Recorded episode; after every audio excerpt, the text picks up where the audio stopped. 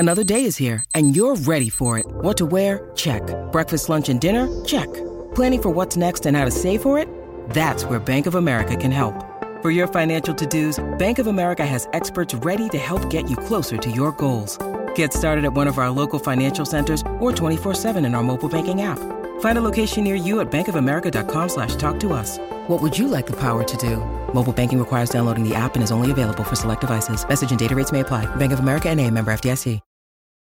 Families have a lot going on. Let Ollie help manage the mental load with new cognitive health supplements for everyone four and up, like delicious Ollie Focus Pops or Ollie Mellow Pops for kids. And for parents, try three new Brainy Chews to help you focus, chill out, or get energized. Find these cognitive health buddies for the whole fam at ollie dot com. That's O L L Y dot com. These statements have not been evaluated by the Food and Drug Administration. This product is not intended to diagnose, treat, cure, or prevent any disease. There's a difference between taking a risk and being foolish. There's going to be good risks, but good risks have good strategies. So it's important that as a married couple, that you're making these risks and decisions together. Once I had children, living in a third world country was not part of my life plan, and I was not willing to take the risk. Things that I never thought I would have, but because I was willing to sacrifice, God gave them to me. God doesn't lack resources. He lacks risk takers. Dear young married couple, you're in a busy season of your life. You're probably working and involved in ministry. On top of that, you might even be parents or students. You're maxed, but you really want to stay connected in your marriage. And that's why we're bringing this podcast to you. I'm Adam King. And I'm Carissa King, and we work with busy couples just like you in our counseling office here in Sacramento, California. We also work with couples all over the world through online counseling. And our couples are really just looking for ways to communicate with each other more effectively.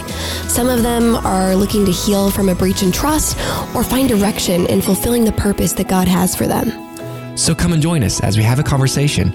We'll talk with therapists, authors, pastors, and other couples who will pour into us, giving us tools to become more intimately connected, get adventurous, and find purpose.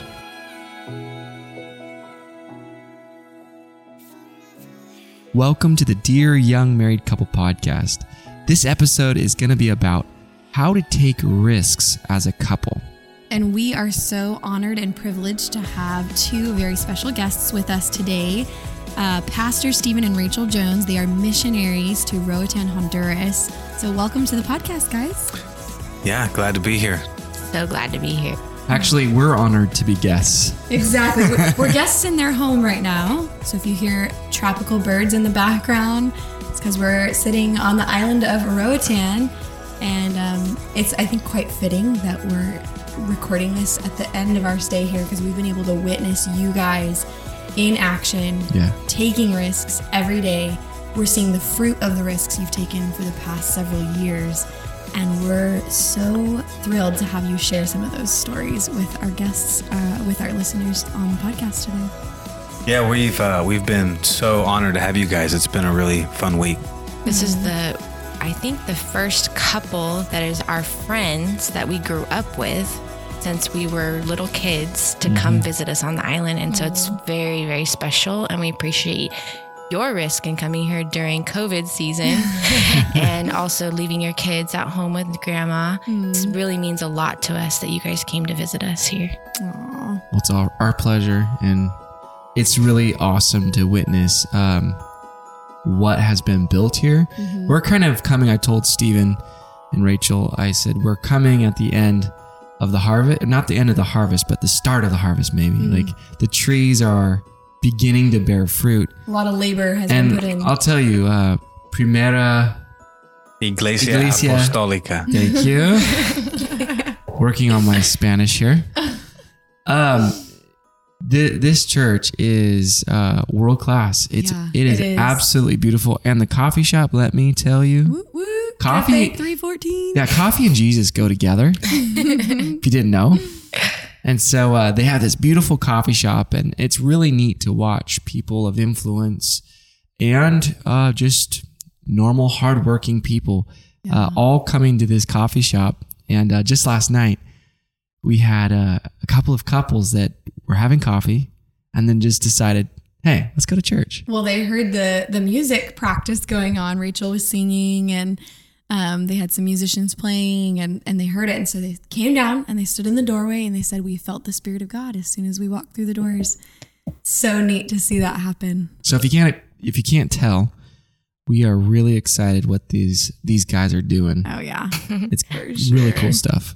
You know, going to the coffee shop, you have a vision, mm-hmm. but it's really neat to see it come to fruition. You know, we're seeing that connection with the coffee shop to the church mm-hmm. and it reaching the community and reaching people that we would have never reached had we not had the coffee shop. Mm-hmm. So totally. I'm excited to see what happens. The Bible studies that come from that. Yeah. I'm really excited about that. Because the coffee shop's only been open for how long? Uh, almost two weeks. No, two weeks today. Two okay. weeks today. Nice. Ah, that's so cool. And so much has already taken place in two weeks. Yes. I mean, not, I mean, business-wise, financially, but also so many connections, so much influence, so much potential that's ahead because of the wisdom you guys put into that coffee shop.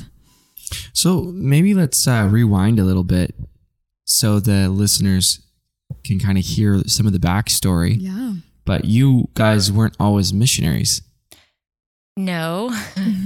Our yeah, story no. involves a lot of different avenues to bring us to where we are today. Yeah. Well, let's rewind back to, we, we want to hear the story of the island, but we also want to hear your story as a couple. So why don't you guys just take us back and give us a brief overview of like when you got married, when you started studying for ministry. Uh, maybe let's just start at the beginning there. Um, wow, that's a, that's a throwback. We got married in two thousand ten, okay. July thirty-first. Mm. We've celebrated our ten year this last year. In the, middle, in the middle of COVID, it was so romantic and it was so special. We had a one month old. Yeah.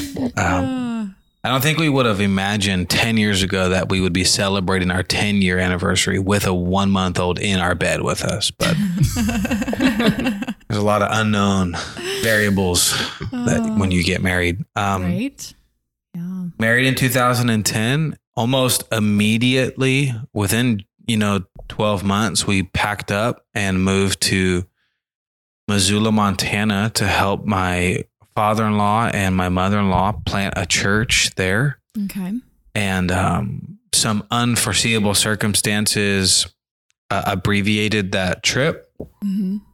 And at the counsel of some really important and special people in our life, they suggested that we return home and um, recalibrate mm-hmm. just our lives and ministry and get settled and anchored, and then um, just kind of see how that plays out. So we came home in two thousand eleven.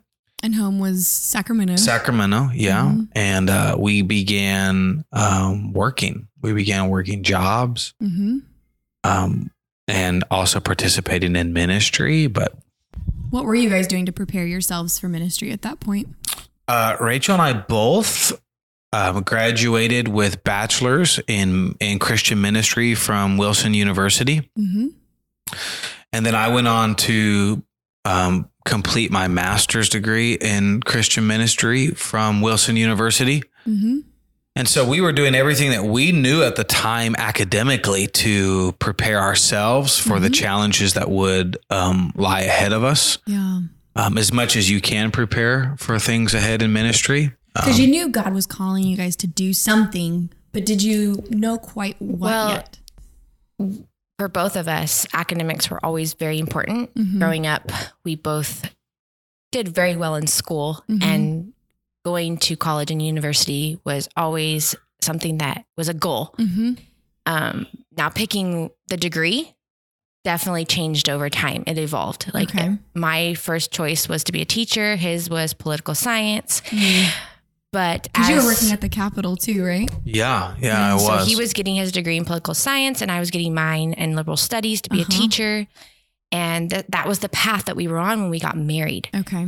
Now, when we both got married and we had some really heart to heart conversations, it came to the surface that we both felt deeply called to ministry mm-hmm. enough to where we would say, okay, these careers probably aren't going to come into fruition. We probably need to look at this and maybe decide what we're going to do and change this. And okay. at the same time, Wilson University was growing and really doing so awesome. And so we said, well, why not we just go to Wilson University? Yeah. So we were actually the first graduating class of Wilson University. Oh, wow. That was a great honor to yeah, be part of that. That is so neat. And, you know, we got our degrees in Christian ministry, and then Stephen kept going, and now he has his master's in Christian ministry. And so that was a risk in and of itself to say, hey, this university that we believe in mm-hmm. um, doesn't have graduates yet, but we're going to go ahead and shift our, our degree plan and, and go to school here because we, we believe in it that much and we know it will equip us that much. Yes. And it did. It yeah. did. And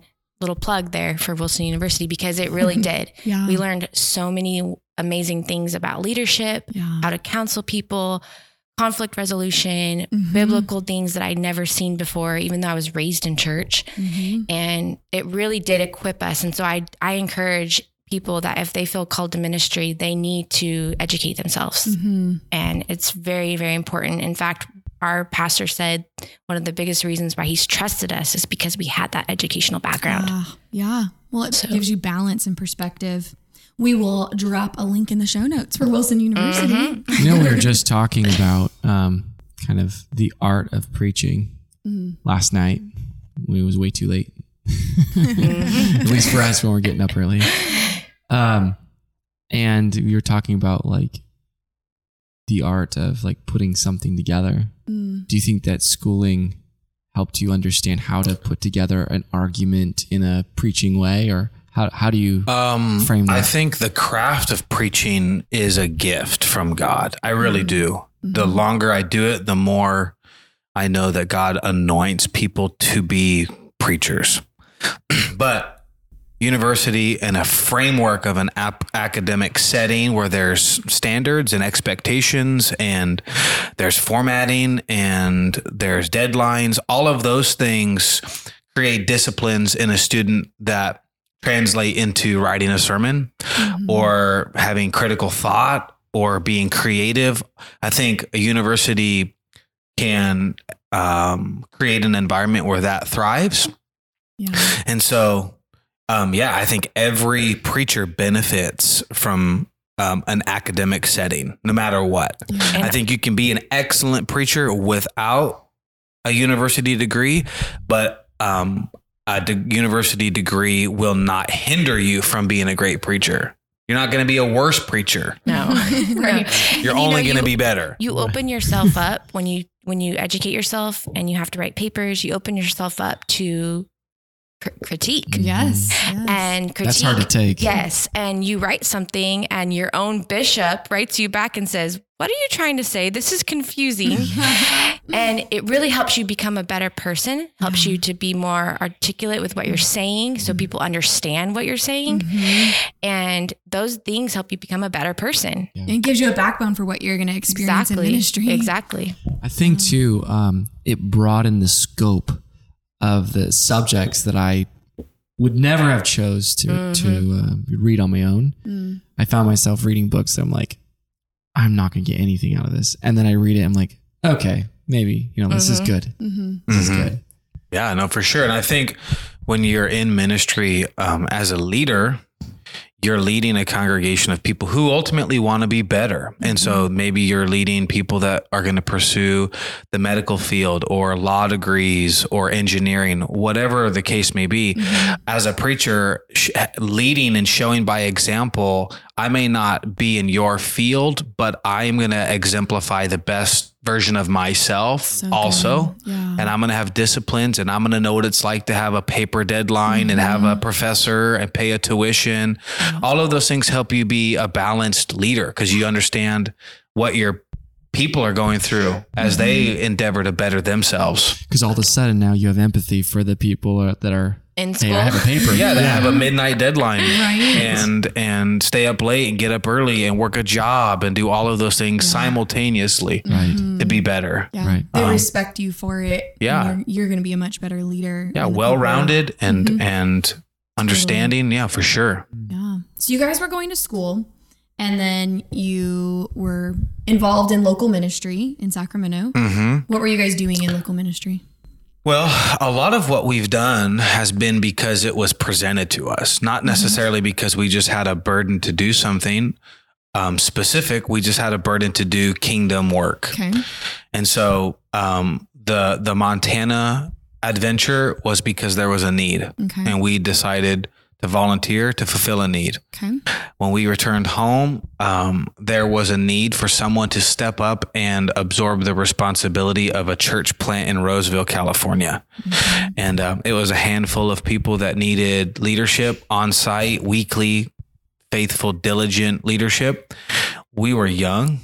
Um, we had, she was pregnant with our first child at the time. We're twenty-five. And, um, and we're just, I, we're just crazy. We just took it on. I was, we were both working yeah. and, uh, not making a lot of money, just, you know, scraping by, but wanted to participate, um, in the kingdom of God in yeah. some capacity. Brother Young, our pastor, came to us and said, there's a need. Would you consider it? Mm-hmm. And, uh, again, we just, we didn't even hesitate. It was just, yeah, we absolutely will. If you feel right about it, then, then we feel right about it. And we jumped in mm-hmm. head first. And it was, it was an exciting year. We watched the galvanizing of a congregation that, um, that was a little disenfranchised mm-hmm. by some things that had happened in the area. And God allowed us, partnering with Brother Young and uh, Brother Farrell, to um, inject faith into that congregation, mm-hmm. to get them a permanent location, yeah. to stabilize some families that were there. And uh, and it was, I think we we helped them, but in the process of helping them, we were also helping ourselves. Yeah, for sure. How was that? Like, you know, sometimes people see themselves helping, but what was... What was the thing that you benefited from taking that responsibility on and having to carry that load? You know, I was pregnant, and then eventually he was born while we were still there. Jackson was born. And so we had just come back from Roatan um, after volunteering our time in Roatan for a year. So all of those transitions, I think that it really... meeting different people mm-hmm. and different situations and having to be a leader in all of those situations, hold yourself at a high level of leadership mm-hmm. in the way you communicate. And also in our relationship with each other as husband and wife mm-hmm. and being pregnant at the same time. And he, we were driving an hour wow. to go to church wow. every single time. So it was already a sacrifice. It was so a sacrifice. Everything was a sacrifice. And it, sacrifices always make mm-hmm. you a better person. Yeah. yeah. Would you yeah. say that then... that transition for you guys to go and be the pastor at that congregation was a stepping stone or a kind of preparation for now where you are? Yeah. I don't like, um, I don't like to view ministry opportunities as stepping stones only because I feel like it minimizes the, the profound responsibility of doing it in the moment and being present. Mm.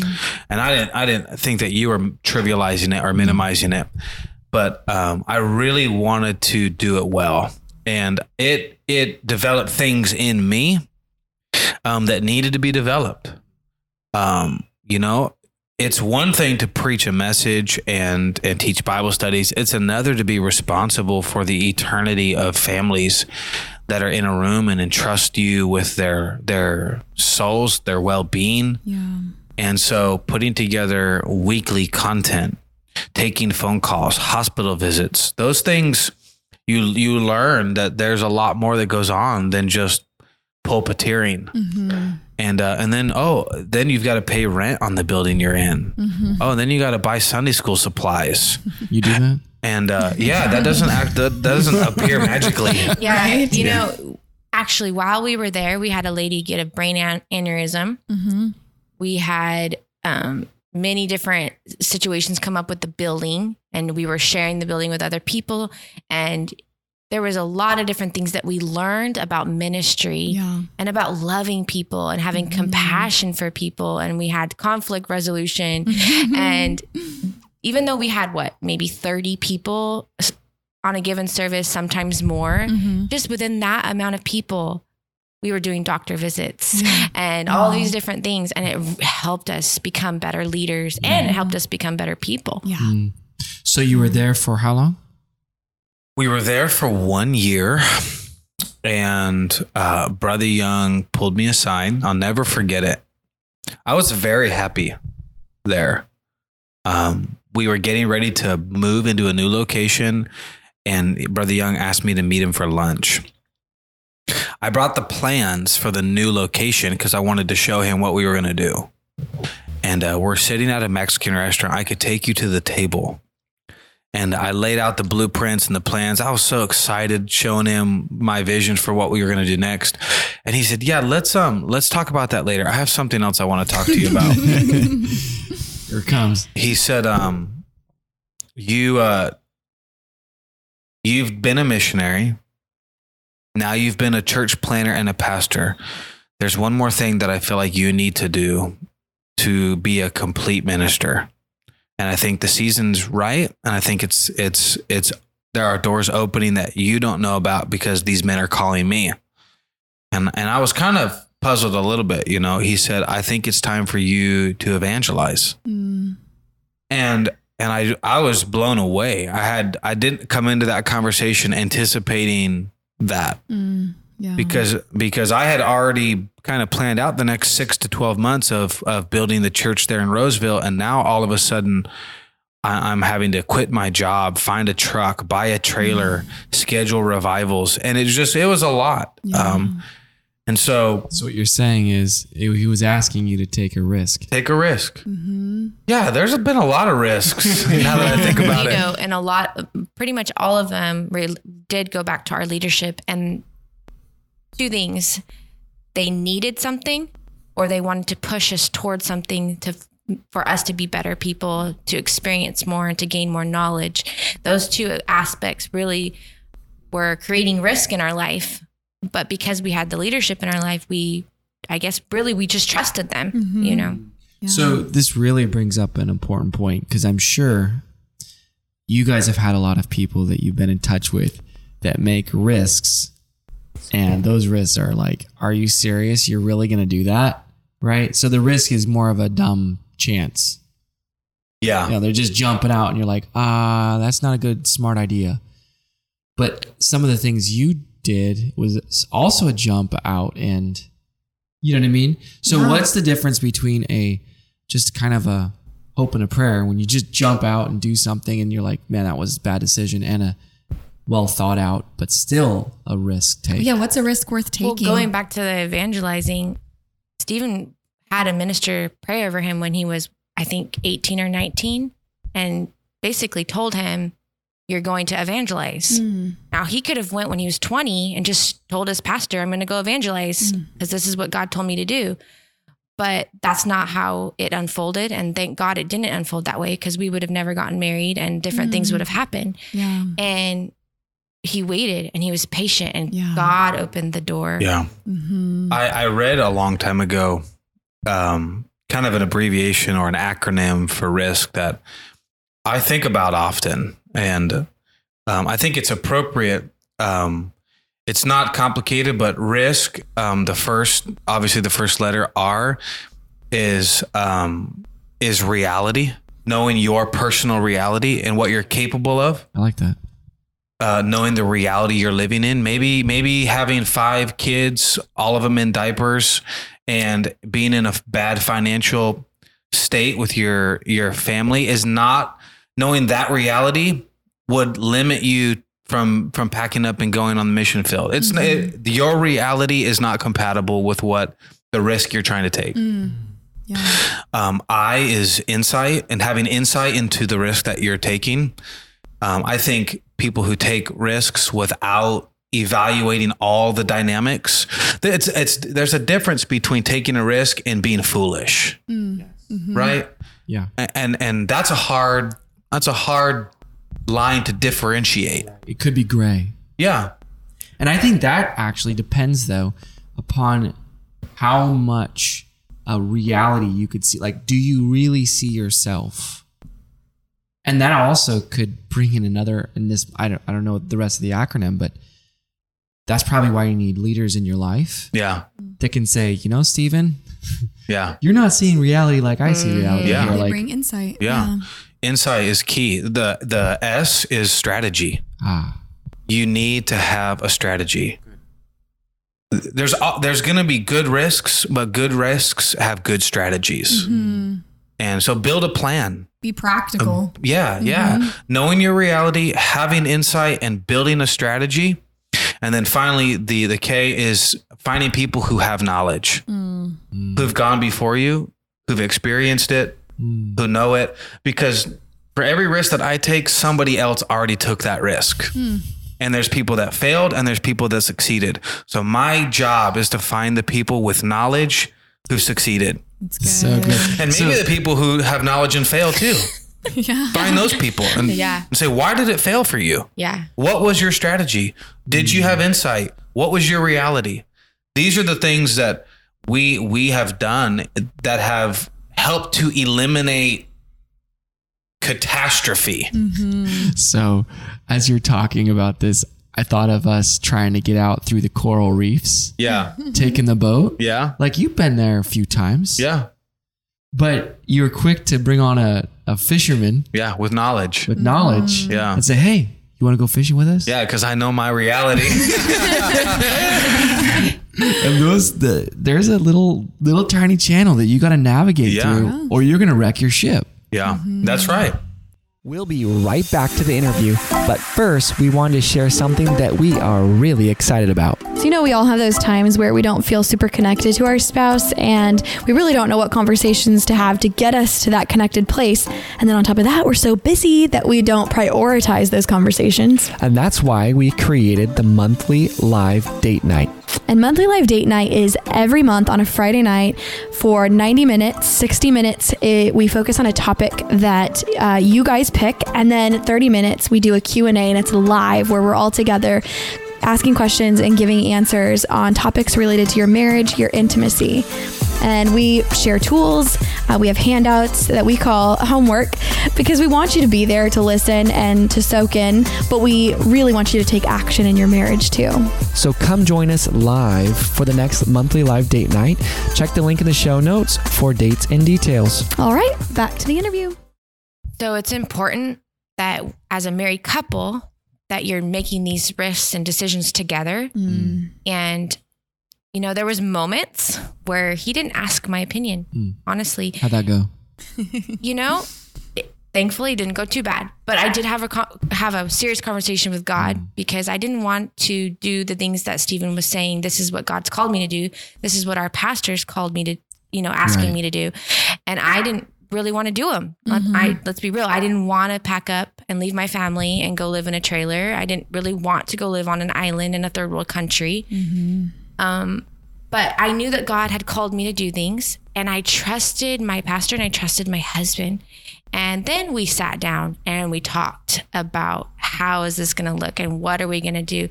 Yeah. And that made me feel better because he was able to say, this is how we're going to go about this. Yeah. And we're going to be smart. And we're going to, you know, save up money and we're going to do it the right way. Mm-hmm. And that really alleviated a lot of the stress that I would felt mm-hmm. about coming to a third world country or when we went to evangelize about having to leave family and go yeah. live in a trailer, you know, yeah. You had two kids at the time, right? Yes. And so, you know, he, he took care of me in the way of having those plans mm-hmm. and being able to communicate those plans with me together as a couple yeah. and allowing me to ask questions and say, okay, well, what about this? Mm-hmm. And what about that? And we sat down together and talked about those things. Yeah. And when something didn't seem right, he allowed me to insert my opinion and maybe we tweaked it or changed it a little bit. Right. You received influence from yes, each other. Yes. Yeah. That's so good. Which is really important. If you're going to take a risk, there has to be that trust that he's still going to have your best interests mm-hmm. in mind. Mm-hmm. Yes. And if you felt that he didn't, that would probably be a different story. Like he didn't say to me, we're going to go evangelize, but I'm not going to provide you a home. Mm. He said, I'm going to evangelize, but I'm going to always provide you a home. Mm. And that kept me in a place where I did, I felt safe. Ah. You know, I felt, felt loved. Yeah. And at the time we had a one-year-old, mm-hmm. you know, so it was very important that I have a home. Yeah. You know, because women have different needs. Sure. And it's important that we have that place that we can decorate and make cookies in. Yeah. It's like important. It. So you guys mentioned earlier, and I kind of wanted to um, loop back to it. You mentioned being young. Mm-hmm. You know, here you are with a one-year-old. I think your second child came along right around this time, right? When we were evangelizing, I got pregnant with Ethan, and we had him when we were still evangelizing. While you were evangelizing. Mm-hmm. Okay, so so you have two boys now.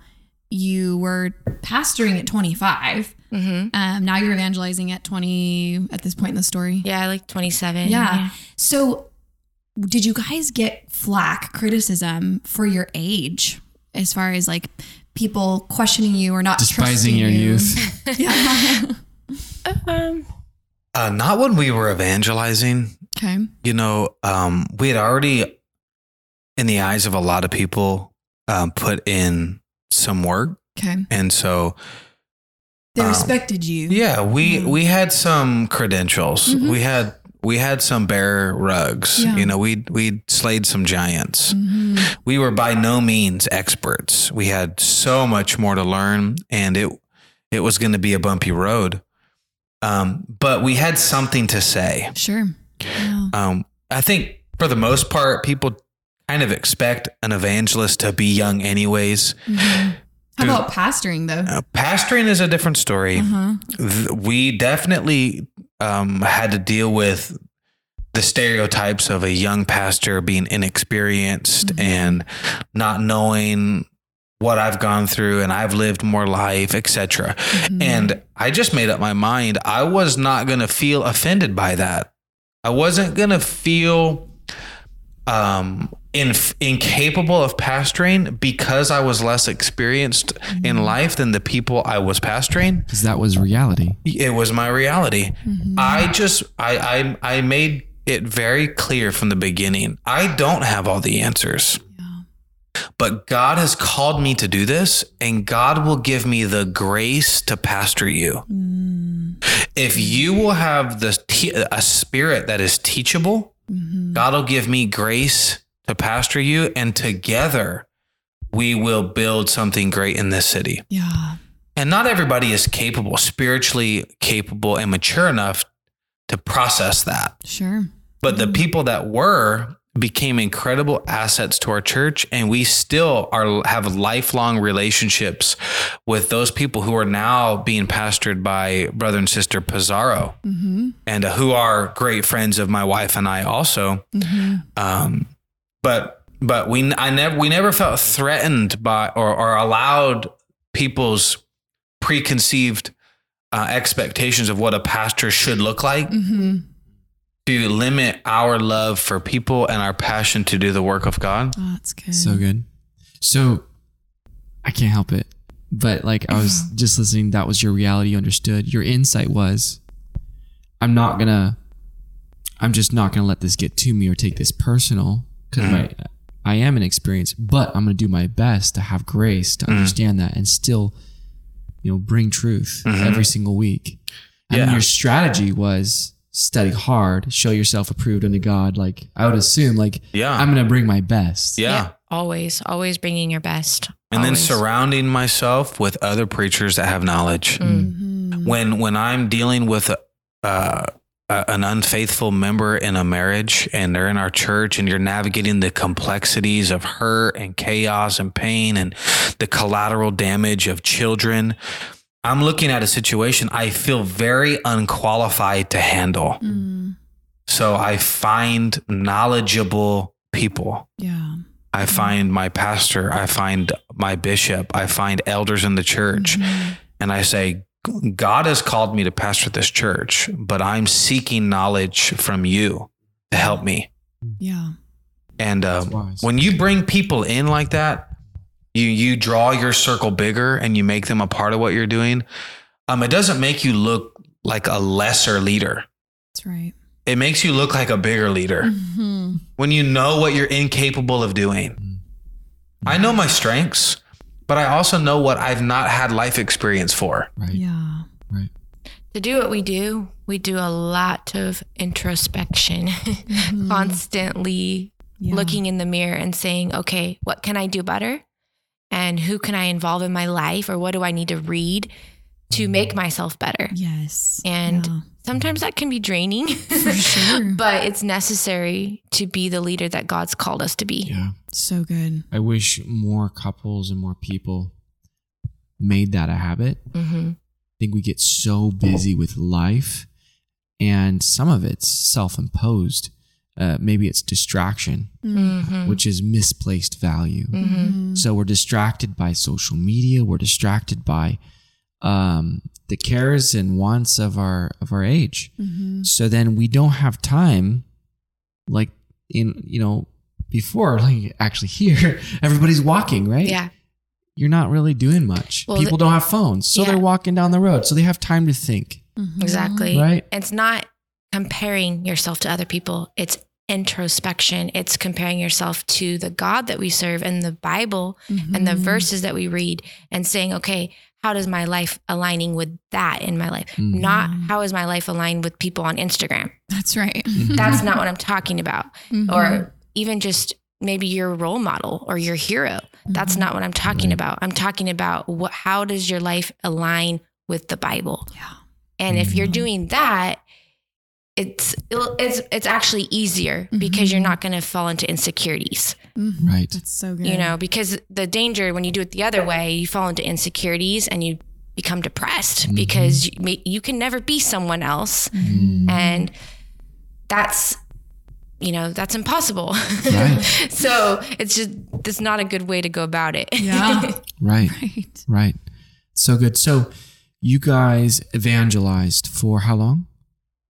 Two years, two and a half uh, years. Yeah, a little over two and a half years. Okay. Okay. So give us kind of the next part of the story of evangelizing. This is fun. With the next uh, table at the Mexican restaurant. Yeah. No, this one was a little different. Mm, a lot different. We were at a we were at a a family retreat, um, church conference, camp, whatever you want to call it, and um, Brother Urshan, who had just spent a year in Honduras. He had just returned, and uh, there was a there was this is the end of two thousand sixteen, summer of two thousand sixteen. He had just returned, and there was a vacancy back in Roatan where where Rachel and I had been from two thousand twelve to the end of two thousand thirteen, two years. We came home to have children, started the church in Roseville, evangelized. Now we're at a church camp. Brother Urshan's just returned from being there a year, and um, and there's a void on the island. There's it, there's a leadership vacuum. Mm-hmm. Um, he can't be there anymore. Another need. Exactly. Mm-hmm. There's a need, and um, we are uh, presented with the need.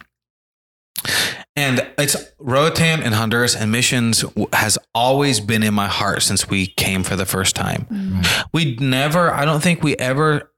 anticipated. We never considered the possibility that we would return permanently. Mm. We always wanted to be a part, but we never imagined um, returning with a family. Yeah. And actually it was, a, it was for me, it was a no, mm. an absolute no. Why? Once I had children, living in a third world country was not part of my life plan. Not at all. Yeah. And I was not willing to take the risk. Mm. And that, but that void here was touching Stephen's heart. Mm-hmm. I'm going to be honest. It was not touching mine. Yeah. And God had to get a hold of me. Mm. And thankfully, Stephen was very sensitive to that. And he allowed God to do the work in me as his wife. Yeah. Mm. And on this occasion, I actually, God really worked on me first, and I came to him and I said, I don't want to be the reason we miss out on the will of God in our life. Mm. And if you, you feel called to go to Roatan, I've prayed and I know that God will equip me mm. and it, I will follow you wherever you go. Wow. And he immediately said to me, well, God is calling me to go to Roatan. Mm. And you're like, oh, okay. it was, it was hard, but I had already done the work in the prayer mm. room. So I already had done that work with God. Mm. So when he told me that, I was ready to say yes, mm. but it took a while. So Rachel, what would you say to young women in similar shoes, not necessarily about going, you know, to an island to be a missionary, mm-hmm. But someone who's feeling that nudge, but maybe they're structured and everything goes the way that they expect it and plan it to go in their life, what kind of advice would you give them? Something that I tell my women here is that perfect love casts out all fear.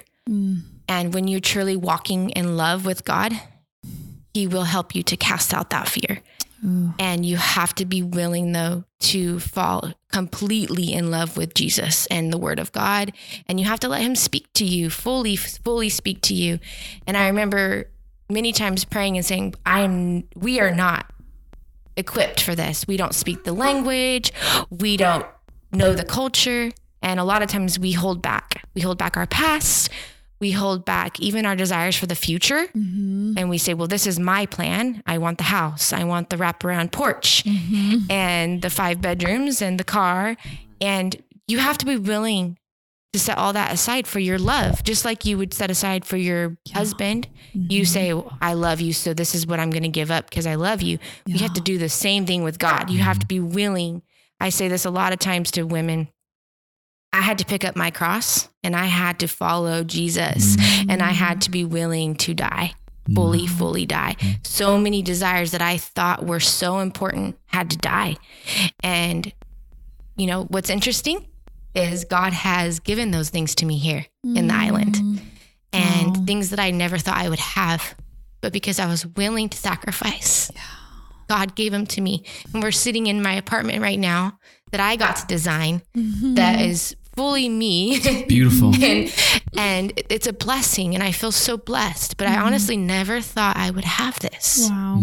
Yeah. Never. Now you have an ocean front. Yeah. I'm looking at the ocean right now through my window, and it's beautiful, beautiful. And, and I feel so thankful. You had to take so many risks. You had to sacrifice a lot. Mm-hmm. You had to be obedient. You had to be ready. And all the people that supported the vision that you have now, mm-hmm. that were willing to sacrifice. And, and that just shows the leadership, because yeah. there is no, you can't be a leader without people willing to catch your vision and take yeah. action. Yeah. And because you were willing to put your faith, it really active trust, mm-hmm. and saying, okay, we're going to take you that you're going to give me the desires of my heart, mm-hmm. and put yourself in that place that God could bring those things back to you. Mm-hmm. It wouldn't have happened without that. No. So, and be and with you guys being a team too. Yeah. And you know, obviously as my husband, he always told me, no, we're going to have a house for you. You're going to have mm-hmm. those things. Um, but we didn't know how it was going to unfold or right. when it was going to happen. Mm-hmm. You don't know those things when you choose to follow God fully. Mm. You don't always know the timeline. And he wasn't able to tell me, you're going to have a house in a couple months. You know, this is what the plan is. Mm-hmm. He wasn't able to always do that. Right. And we had to trust each other. And I really, really had to trust him as his wife. Yeah. yeah. So you guys came to Roatan and moved into a massive, beautifully already furnished church, right? No. Correct that story, please. Because I think a lot of people oh, think yeah. that, right? Wow, no. Yeah, yeah no, no. Tell the green room. Well, we got here. So once we agreed to come after Brother Urshan expressed the need, and I came on a Hope Corps trip and felt to come, I returned home and we began to make plans. Okay. So we spent um, six weeks in language school in Costa Rica. Um, to prepare ourselves. Strategy. Mm-hmm. My reality was I was not good with Spanish. Um, and so the insight was Spanish is needed. Mm-hmm. The strategy was go learn Spanish. And so we found the Spanish Language Institute in San Jose, Costa Rica. And that's where we received knowledge. Mm-hmm. How beneficial was that? Like, um, we had a lot of fun. You know, for me, it was a lot was Costa Rica's co- basically a third world country also. Mm. And instead of packing up and just coming straight to Roatan, it kind of got all of us. It's out. In between. It's in, not third world. It's second world. Yeah, so it's considered mm-hmm. developing. Okay. So underdeveloped I, would be third world. America would be developed. Mm-hmm. So developed, underdeveloped. Right in the middle is Costa Rica, developing second gotcha. world. So, so preparation. Yeah, it was prep. We had our boys with us, and it was a good experience for all of us as a family, mm-hmm. because even the, for the Jackson, Ethan, it was their first time traveling out of the country since they were like older. Mm-hmm. And it just got all of us familiar, but we weren't feet, feet on the ground in Roatan already having to pastor people. Right. Because that's a totally different experience. And we yeah. didn't want to have to get straight to Roatan and start pastoring mm-hmm. without that prior experience together mm-hmm. as a family. Yeah. So, so did it also help you learn the language? Oh yes, yes. I mean, you guys are fluent now. We hear you talking uh, to all your people. Fluent, but it, it helped us a lot with grammar and mm-hmm. pronunciation. A lot. Yeah. Yeah. Gave us, gave us some structure, some Spanish structure. We both took Spanish in high school and in college, but if you don't use it, you lose it. And so the best way to, to learn it and for it to galvanize is for you to be immersed in it. Mm-hmm. And when we were in San Jose, we were absolutely immersed in it. We, You're pretty much immersed right now. Yeah. Like, yeah. Oh yeah. Yeah. You can't get by without speaking a lot of Spanish. But you got immersed before, like you said, You, before you were immersed in both language and pastoring exactly, at the same time. Exactly. Yeah. And it, it helped us just to be more confident because like I said, coming here and not knowing the language mm-hmm. the first time was one of the hardest things. Yeah. Not being able to communicate, and you're a pastor and you can't communicate to people. That's so hard. So when did you guys get here? We went to language school in October of twenty sixteen. We returned home at the end of November. And uh, we had December basically to spend time with family, pack up our bags and and prepare. We landed in Roatan January two thousand seventeen. Okay. Mm-hmm. With two little monkeys. Mm-hmm. And uh, the church when we got here was in was in disarray would be the best way to describe it. Mm. Um, good people working very hard to try to hold things together mm-hmm. from what was started by our family back in two thousand twelve, mm-hmm. which originally obviously started as a taxi ride in two thousand eleven. Um, so everything you see and experience here at, at, at uh, our church um, started ten, less than ten years ago. Wow. The very first conversation. For those who don't know the background, can you give like maybe the thirty second version of the taxi ride? Yeah, there was some uh, mission work happening in Cenguetepeque, which is a little mountain city on the mainland, which um, is a is a great little city. But as a as a reprieve and a retreat from the work that week, um, some of the preachers decided to come to Roatan, which is forty miles off the coast of mainland Honduras for a little retreat. And while they were here, they got into a taxi cab, um, taxi three fourteen, which was being, um, uh, is it driven or droven or drove or being driven? Yeah. Being driven, um, by Fidel Ponce. Mm-hmm. Uh, which turned into a conversation, which turned into a Bible study, which ended up his whole family being baptized. So and now cool. his youngest son is a barista at Cafe three fourteen. So his middle cool. son is the drummer at our church. His mm-hmm. oldest son is a minister, the assistant pastor of our church. Mm-hmm. And uh, their cousins and their family all attend our church, all because of, of a conversation that happened in a taxi ten years ago. That's so cool. three fourteen. Yeah. Cafe three fourteen. Yeah. Yes. And which that's is, what you named your coffee which shop. Which is the coffee shop yeah. name. Exactly. Yeah. Yeah. Which was why we named it that. So the church was in disarray. You guys saw a lot of counsel and gave a lot of counsel. Yeah. Our, when we got here, um, our church was in a little green room, maybe fifteen by fifteen feet. So with, with air conditioning, no air conditioning, no running water. It had a pillar right in the middle of the room. So if you sat behind it, you couldn't even see the preacher. No it toilet. No toilet, mold growing up the walls. It was on the third floor of a building that was dilapidated and about to fall down. Wow. And above us on the roof of the building was a soccer field. So right in the middle of church, we'd have soccer people coming up and down the stairs, goal, Gatorade bottles, all kinds of stuff going on. A lot of distractions happening. In the middle happening. Of one of the most dangerous places on the island. Yeah, mm-hmm. a very, a very vulnerable place. Yeah. Anything could happen. Bringing my two children. Yeah. Babies. And uh, yeah. I think at that time we we were taking the risk, but we didn't fully understand the risk. You didn't realize how big we the were. Risk was. Yeah, we were a little blind to the to the magnitude well, of we the risk. We were just doing what had to be done. Yeah. Yeah. yeah. Do you so. think God blinded you to the magnitude a bit so that you could have more confidence? Probably. Yeah. I, I think sometimes, I think I sometimes it, like, it's okay to, well, I, I, you have to be careful.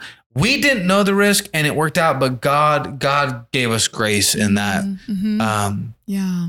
I, looking back on it now, and I tell people this often, I don't even know why people came to our church. No. In that area. It was horrible. Babies outside sitting in the dirt getting... We had Sunday school outside in the pies. dirt. Oh my goodness. On little plastic chairs. When I, when I began to think about how discombobulated and chaotic it was, I don't know why anybody would come. Mm. Like I remember inviting people, hey, I want you to come to our church up in La Colonia. And I'd be so excited to invite them. But now I'm like, I am... I would, I'd be so embarrassed to take people to that place. Bro, it, it, for you guys who don't know, it is hot. And we're in February right now, and it's only eighty-five, oh, yeah. Oh, yeah. But it is hot. And yeah. being outside without anything. Oh my I, Lord. I remember after church, I'd go home, and there would not be one thread on my body that wasn't absolutely soaked in sweat. Wow. And it was just, it became normal. It yeah. just became normal to... It's the way it is. The reality. Yeah, it yeah. became our reality. Yeah. Wow. I would never wish it upon somebody. I would never say, I want you to experience that. You need to experience that. Um, they do need to experience it, but I would never wish it upon someone because it's so challenging mm-hmm. Mm-hmm. and draining. So give us now, um, you guys came and... Uh, You guys had some uh, learning to do, but you also built. Yeah. So now, right, literally, now in April of twenty seventeen, we found the property that we're sitting on right now, and uh, we had no business looking at it. We had no money, mm-hmm. N- none. We had no money, but for some reason, I just felt so drawn to this piece of property. Mm-hmm. I looked at it. And uh, the man that was showing it to me said, if you can come up with the money this week, you can have it. I was like, this week? Dude, come on. Give me some time. And I remember uh, it's just, we're just radical. Mm-hmm. I made, I made a few phone calls to some people that um, if, if it could happen, it was going to happen through them. Mm. Like you knew they supported the vision. How yeah. much, how, how, what is the uh, like size of this property? It's fifty feet wide and it's two hundred sixty feet long. So it goes from like the main road. The main road down to the beach. Down to the beach. Mm-hmm. Down to the water, yeah. Mm-hmm. Not real wide, but you, we've, as you can see, we've basically occupied every square foot of buildable mm-hmm. real estate. That's, that, yeah, doable. Yeah. Can you describe for those who are listening, like what you built here? Yeah, so we built... Um, We built the first level of our church is offices, Sunday school classrooms, and bathrooms, et cetera. Right when you walk in, that's the first uh, level of our building. You walk through all of that. That's a thirty-eight by thirty-eight square. Um, and then you walk through double doors into a sanctuary that seats two hundred fifty or three hundred people. Um, But we all, we built it all in stages. So yeah. as we raised money, we spent it. Okay. As we had money, we used it. So and you don't have debt on the building? We have no debt on the building. That's amazing. Beautiful. Yeah. But I, I do remember, and this is a risk, and uh, maybe this will resonate with somebody, but I, I remember feeling so compelled by what God was doing. I did not want to stop the building mm. because we were out growing and outpacing every one of our temporary locations. And we were so tired of hanging, stringing lights in the ceiling to illuminate a service and, and not having Sunday school and a nursery and not being able to provide excellence like we wanted. We were so yeah. tired of that. Yeah. Dirty floors and, and just sweaty atmospheres. Mm-hmm. Yeah, that's, you romanticize about that when you come on a missions trip. You're like, oh, it's so miserable, the mosquitoes and the bugs, mm-hmm. and it was so awesome, and we were just loving Jesus outside. And that's fun for one week when you sure. come, but like when that is your reality all year, you're like, no, I don't want that yeah. for me or for my people. Yeah, like I want running water. We want a toilet. We want mm-hmm. we want to feel comfortable at church. Yeah, you can get the Holy Ghost outside on the beach. You can feel God. But it's much better to feel God in an air-conditioned room yeah. on a padded seat with carpet. Right. Like, that's better. Yeah. Yes. I think that honors God. Yeah. Well, um, we we built it in stages, and I didn't want to stop. And so at one point, I remember Rachel remember she knows this because I told her later, but she didn't know it was happening at the time. Mm. We had been building and building and building, and I had just put all kinds of building materials on my personal credit card, mm. which totaled twenty five thousand dollars. Mm. And I, I had received promises from men that were going to help, but they never came through. So now I'm looking at a twenty-five thousand dollars credit card bill and no money to pay it. On an island with your kids and your wife. Wanting, seeing a vision, mm-hmm. seeing the end result in my mind and in my heart, but not possessing the resources to make it happen. And it was so aggravating. But I, I remember pacing the room that night, and I lost sleep that night because I had to make a payment that week. And I was just prepared to make a small payment and just get hit with interest and suffer. I was just, mm. I was a part of what I was going to do. I went to bed that night. I woke up the next morning, and there was a text message on my phone that I had got in the middle of the night from a pastor in the States who had no idea what was happening. And he said, "Hey, I love you. I support what you're doing. I just want you to know that I put twenty-five thousand dollars in your checking account this morning, and uh, I want you to use it for whatever you need." Oh my God. And I remember standing there, sitting on the edge of my bed with big, just hot tears running down my face. And it was like, God just kind of told me, I pay the bills. Mm. You are the steward of the resources I've given you, but I pay the bills. So and if bad. I've got to stir a man in a, in the States to fund the vision that I've given you, I'll find the money. What a faith builder. God, God doesn't, God doesn't lack resources. He lacks risk takers. We've had, we've had that happen. Talk about faith builders. We've seen people healed of cancer since we've been here. Mm. We've seen people delivered from demons that followed them for probably their whole life. Mm. So there's been a lot of faith builders. And now when he says, I'm going to do something as his wife, I'm okay. God's yeah, gonna she do does it. Whatever I tell her to now. Yeah. She knows I'm a man of faith. Very, very submitted. But God has increased your faith. Yes, absolutely. You're submitted to God and His plan. Uh-huh. He has showed us that I give you the vision. You say yes, and I give you the tools and everything you need to fulfill that vision.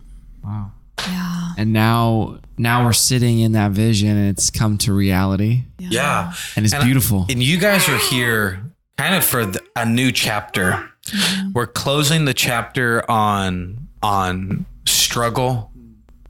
There's going to be more struggle. Sure. Sure. But we're closing the chapter on just the constant grind of mosquitoes. Yeah. and, and discomfort. Mm-hmm. And we've, we've arrived at a place where we represent the kingdom of God with excellence. And now um, we're beginning a chapter where our church is receiving exposure. Yeah. We are having deep, profound impacts in our community mm-hmm. and local leaders. Yeah, politicians and business owners. God and- is raising up leaders within our church. Mm-hmm. And um, I don't know what is going to happen in the next six to twelve months. I, I just know that God has led us here. Yeah. And uh, He's provided resources. And so it's an exciting, it's an exciting time. It's so exciting. It's neat. Just in the few days that we've been here to see the people respond to what you're doing in the community. You know, they come to the coffee shop, they they get a cup of coffee, they see the excellence that you've put into even just the coffee presentation and mm. the pastries, the bakery, the people, and the decor. I mean, the guy that you guys bought the furniture in uh, from came the other day, and they're like, yeah, this is all from my furniture store. And he mm-hmm. was so excited to see what you guys did with it mm-hmm. and how world-class it looks. And I love how you've employed multiple people from the church yeah. and paid them well yeah. to do yes. it. Yeah, which was yes. a big risk. Mm-hmm. It is. It was a big risk in the middle of a pandemic yeah. to spend the amount of personal money that we have to f- to uh, furnish a coffee shop mm-hmm. and then take on staff. And and uh, my wife and I don't take any money from the coffee shop yet. Ultimately, we plan to use it to fund the future revivals and mm-hmm. new church plants and locations. But um, we've been able to employ six or seven full-time members of our church mm. um, and and pay them well and and watch them be blessed and be, so be able to participate neat. in what God is doing. Yes. And um, that that part of it is so huge because each of those people are now able to provide food for their families mm. and they're able to go to school when they weren't be able, able to go to school before. Yes. And so six families, seven families mm-hmm. are, their life is completely different now. Yeah. yeah. And they're realizing their value. Mm-hmm. Uh, 'cause I think from what you guys told us before, they were being paid a fraction of what their service would, would actually be valued yeah. at. Yeah. And they are learning a level of excellence that they've never been exposed to before. But then the people come into the coffee shop and feel the level of excellence, and they're probably inspired, and mm-hmm. they have to walk past the church doors in order to get to the coffee shop. Mm-hmm. So such amazing exposure, and just wonderful to see what God is doing, and yeah. humbling to be like a little tiny, tiny, tiny part of it and fly on the wall to watch what you guys have done. Seriously. It's just incredible and exciting. Mm-hmm. And uh, we're really excited to to see what God continues to do here. Yes, yeah. absolutely. So we love you guys. Thank you so much, you guys, for thinking to have us on this podcast. Aww. It, you know, we're humbled by that because really we're just doing God's work yeah. and we're being used of God, and that's mm-hmm. what this is all about. Yeah. And anyone can say, God, use me. That's right. Yeah. You know, I want to be used. And sometimes mm-hmm. that means spent, mm-hmm. you know, yeah. used can mean spent. And yeah. so that's, sometimes we feel that way, but we keep going and God gives us the strength. Mm-hmm. That's right. Oh, well, you guys, this has been so good. We're going to um, close our podcast the way that we close all of our podcasts. Uh, we want to ask you two things. One is any resources that you would recommend to people who are in your shoes or similar shoes where they're considering a risk. Um, what are some recommended books or other resources that you would have for them? Um, for me, uh, I'm a regular listener to a variety of podcasts. Mm-hmm. So obviously, Dear Young Married Couple is a great resource for risk takers. And then, um, and then find your niche. You know, there's a variety of resources on iTunes, et cetera. Mm-hmm. Um, have babies, you know, that can interrupt the podcast. That's always like, that would be baby number three that you guys had during yeah. the pandemic. Working around nap time. Yeah. And find people that are doing it yeah. already. Yeah. Um, you know, th- books, podcasts, other virtual electronic resources are awesome, but there is a there's a powerful dynamic of just human touch right. and yeah. human experience. So so good. Um, Any particular um, book or podcast that you're reading right now, listening to right now, that you'd recommend? At the moment, at the moment, no. But you know, I know you guys probably have done this plug for that book before, but the Love and Respect book mm-hmm. really helped me and the decision making of all these risks that we've taken. Mm-hmm. Really helped our relationship as a married couple. Yeah. And um, I go back frequently, you know, to read that book over and over mm-hmm. because sometimes you forget. Yep. So it's a good one. We'll link that as well. Mm-hmm. Yes. Mm-hmm. And Sophia, you want to join? Sophia huh? wants to say hi. So we end every um, podcast with a Dear Young Married Couple letter. Um, so if you would fill in the blank, uh, maybe think back to um, advice you wish you had received at some point in your marriage, maybe the beginning of your marriage, and then fill in the blank, Dear Young Married Couple. Okay. This is advice I received from someone years after I was married that I wish I had received um, before I got married. Okay. And, um, dear young married couple, dear, dear, let's see, how should I say this?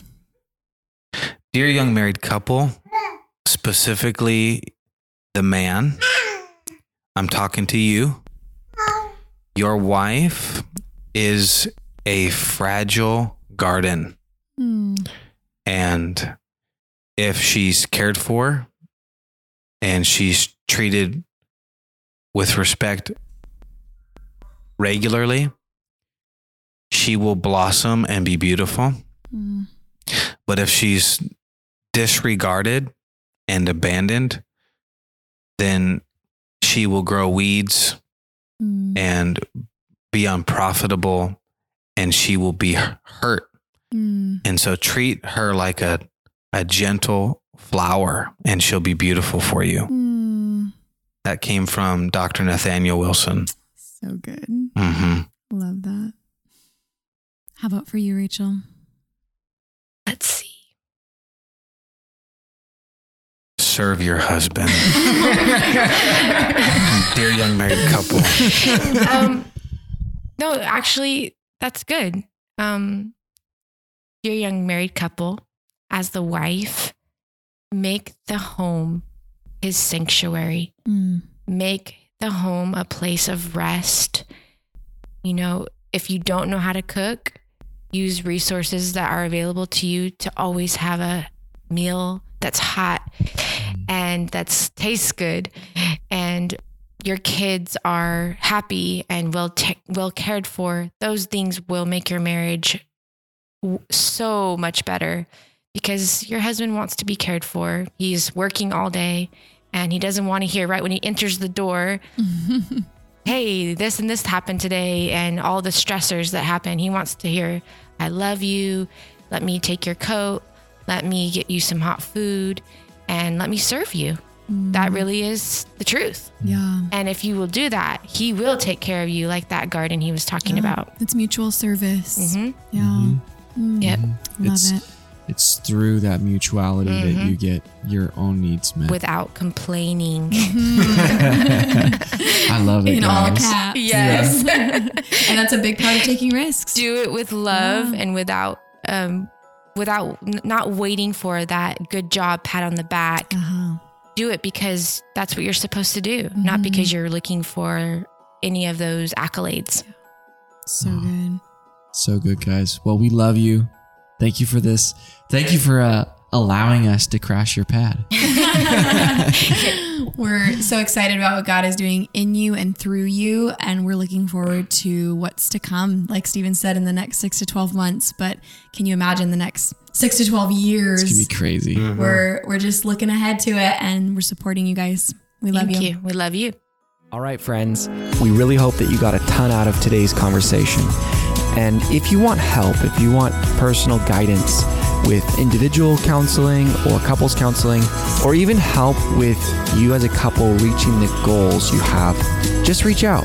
Give us a call at nine one six, six seven eight, one seven nine seven, or shoot us an email at hello at dear young married couple dot com.